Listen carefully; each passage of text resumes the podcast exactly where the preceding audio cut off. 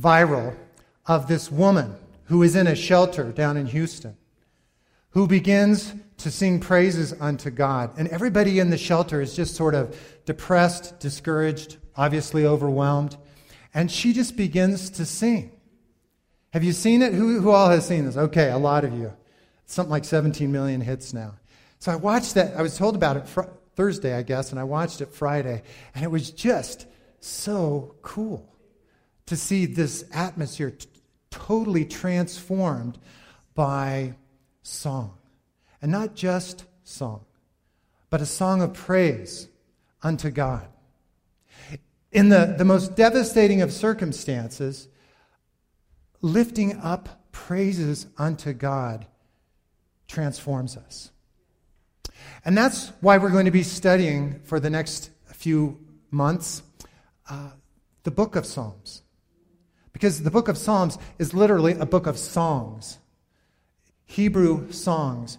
Many of them written by King David, many of them written by a man named Asaph, others written by different people, no doubt assigned by the king to write.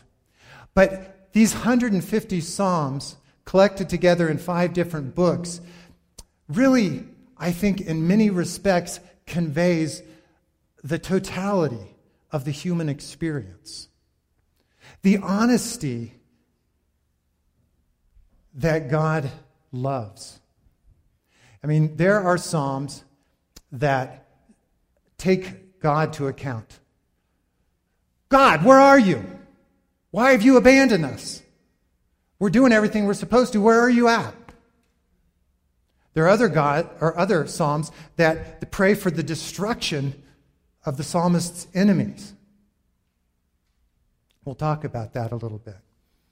There are song, psalms of praise, psalms that are prophetic in nature, psalms that the Jews would use as they went up to the temple to worship called psalms or songs of ascent. There were psalms that were praising the king, glorifying the king. And of course, the king, prophetically speaking, was Jesus. So it's just an amazing, amazing book. Probably in the whole of the Bible, my favorite book, the one that I go to the most often when I am in need of hearing from God. Now, I've, I've titled the series that we're going into Awakening the Heart. Awakening the Heart. Relating honestly with God. And that's really what we're going to talk about here this morning.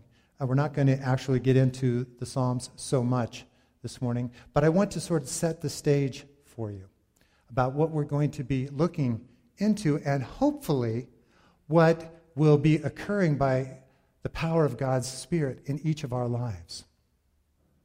In the beginning, the book of Genesis tells us that God made man in his image. Male and female, he created them. So we have, as a human race, been created in the image of God. And God intended for each one of us to walk in sweet fellowship with him. That is portrayed for us in the book of Genesis in the relationship that Adam and Eve had before the fall with God, where they would walk with the Lord in the garden in the cool of the day. Now imagine no sin, no stain upon the creation, being able to walk with the Lord in perfect fellowship. That is what I am calling an awakened heart. A heart that recognizes the presence of the Lord, the glory of God, and the desire of our Creator to walk in fellowship with each one of us. That's what He desires from us and for us. And yet, so oftentimes, and this is obviously because of the fall. Unfortunately, it didn't stay in that sweet fellowship stage, did it? Adam and Eve ate of the fruit of the tree of the knowledge of good and evil. Sin entered into the human race, death through sin, and all of the devastation that has been wrought in the subsequent centuries and millennium. All as a result of that fallen state that we are in. But God, that's what I love. Uh, Ephesians chapter 2 talks about the fact that we are in a fallen state, that we are dead in our sin and trespasses. Dead in our sin and trespasses. But God hath made us alive through his Son. So we have the opportunity as human beings to no longer live in darkness, but to walk with him, to enter into his marvelous light through the gospel of Jesus Christ, through the death, the burial, and the resurrection of Jesus Christ. When we receive that by faith, we are born again as new creatures in Christ. And that sweet fellowship that Adam and Eve experienced, we too can experience. But it's not exactly the same yet. John, the apostle, wrote, It has not yet appeared what we shall be. But we know this that when he appears, we will be like him, for we shall see him as he is. So there is a coming time where this corruption will put on incorruption. This mortality will put on immortality. We will, we will be raised from the dead. And we will have that ultimate eternal fellowship that God always intended. But even now, even in these bodies of corruption, in this world stained with sin, we can know the Lord. We can experience fellowship with Him. We can know the sweetness of hearing Him speak to us. We can be overcomers. It says in Romans chapter 8, what can separate us from the love of God in Christ? And then he goes through a whole litany of different things that will not separate us from his love. So we have the opportunity as human beings to walk in fellowship with him, to experience his love, to, in some measure, though through a mirror dimly, to know that God loves us and to feel the freshness, the goodness of that love. Yes, we look towards a day yet to come when the fullness will be experienced, but we can know it today. And that's a part of, again, the awakening of the heart. Because it is my belief that as Christians, as men and women who have stepped out of the darkness into his marvelous light, who have received the gospel by faith and have indeed become new creations in Christ. It is my belief that we, of all people, of all human beings, should be the most joyful. We should always walk in an experience of joy. Now, notice I did not say happiness. There is a great difference between happiness, which is largely circumstantial, versus joy, which is deep and abiding because of the presence of God with us. Those people in that shelter, when that woman began to sing, they began to taste of what joy in difficult experiences is really like. That's what we have received as Christians the fullness of joy, Jesus said, he gave to his disciples. Not just depending upon the goodness of our circumstances, but upon the knowledge that He is present with us at all times, that He will never leave us nor forsake us. So, our hearts need to be awakened as Christians. We need to understand the depth of His love for us, the extraordinary lengths that God went to in order to reestablish fellowship with us, to reconcile us to Himself, that He sent his own son to die upon the cross, to be despised and rejected, to take upon himself my sin and yours as well, so that once again, the opportunity for that sweet fellowship, that awareness of one another's presence could occur. So that when death happens, we can say, Death, where is your victory? Oh, grave, where is your sting? We do not, as Christians, fear death because our Savior has conquered it. That's an awakening of the heart. Surely we mourn when we lose our loved ones. But we do not mourn, Paul says, as those who have no hope. Because we know how the story ends. We know what happens when we die. And we want to share that good news with everyone else so that they can have that same hope, so that they don't have to fear death so that they can carry with them a great joy, so that they can say, Thanks be unto God for his indescribable gift. We need to have our hearts awakened. We need, church, to walk in a way that is transformative. We need, again, to use the illustration of the video, to walk in to the storm shelter of this world and begin to sing praises unto God and to draw people in to an awareness of the beauty of that relationship. I want that too. How do you get that? How is it that you're able to sing after you've lost everything? Well, let me tell you about my Savior who rose from the dead and lives evermore and holds the keys of death and of hell. That's an awakening of the heart. Now, one of the beautiful things about the Psalms is their honesty. That's one of the things that makes me identify with the psalmists. As I said, sometimes they're angry at God. They don't understand all of what God intends. Their circumstances seem to suggest that God has abandoned them. And they honestly convey that emotion, that thought to God. Jesus said several times throughout the Gospels that we are not to be hypocrites. We are to be honest people. We are to let our true selves shine through. God is not surprised by, disappointed by our doubts, our emotions,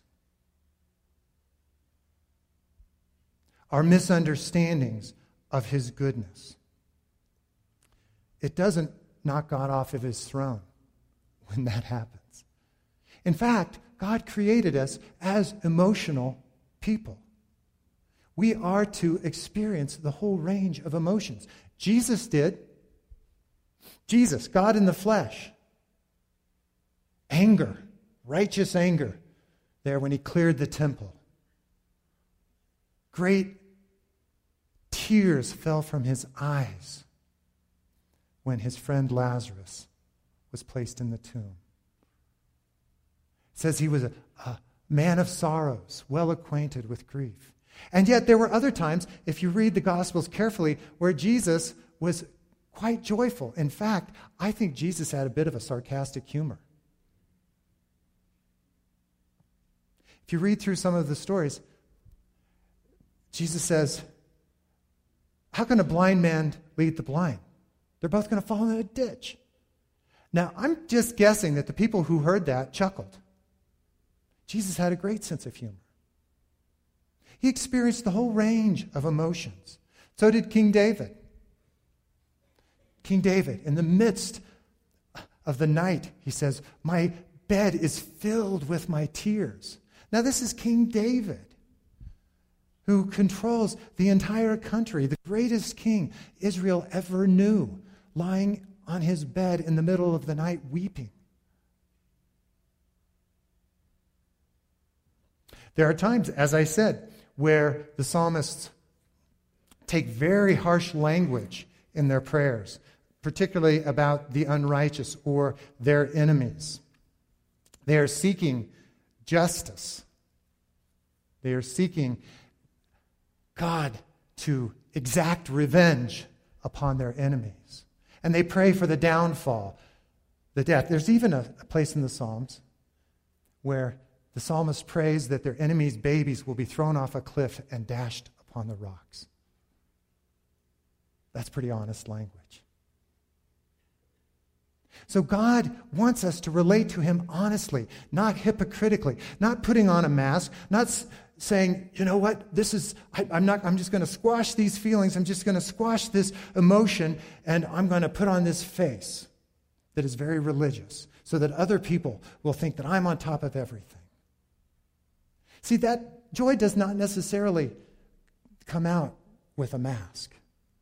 Joy recognizes the reality of your circumstances, acknowledges it, says, I'm overwhelmed by it, but I'm still going to sing.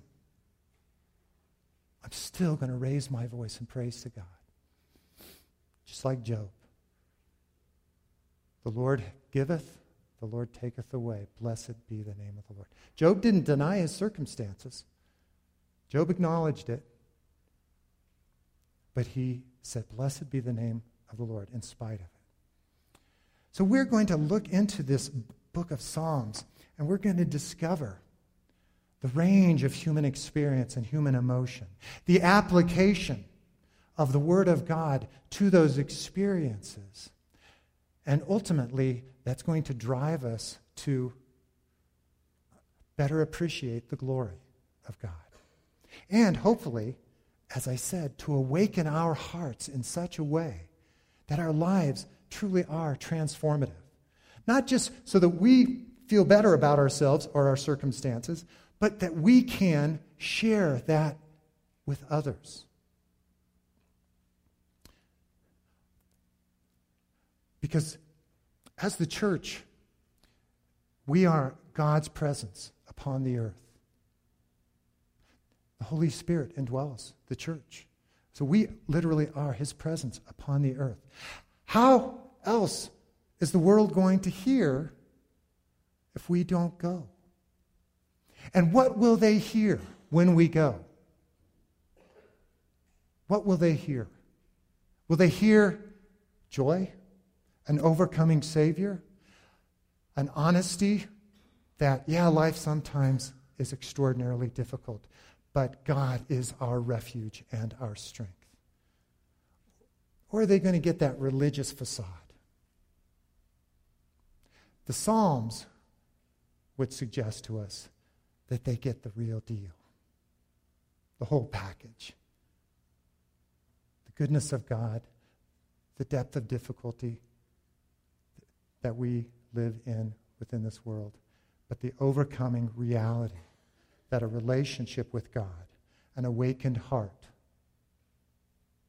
can know. So that's where we're going, church. Where's your heart at today? Are you asleep? Are you slumbering in your walk with God? Or is it alive? Is your soul pricked with the presence of the Holy Spirit and the possibility that you individually and you collectively might just be God's perfect plan for Gunnison. Heavenly Father, we thank you for the glory of your word and the reality that it conveys to us. From Genesis to Revelation, there is an accurate portrait of humanity painted. But beyond that, there is a wonderful description of the possibility that exists because of the gospel of Jesus Christ. Awaken our hearts Lord, as we move into this next season of our lives. It's fall coming, the leaves will be changing, and there will be great beauty that accompanies that change. So, too, as our hearts are awakened, as we change, Lord, and reflect better your glory, we too will herald the truth that it's a new season. In Jesus' name, amen. We are going to sing a song. Now, I just have to share a little story about this hymn. It's a hymn that I grew up with in the Catholic Church. I found out later, Alicia and Ken were over at our house sharing a meal, and we were humming a song. I can't remember exactly how it goes. And Alicia and I were trying to figure out what the name of the song was. I was trying to figure it out, and I threw a, a title out, and she said, No, I don't think that's it. Later that afternoon, she obviously did some homework. She texted me. It just came up into your brain, okay? She texted me, This is it. And so I looked it up, and she was right. So it's a great, great old hymn. Let's stand and sing it. Holy God, we praise thy name.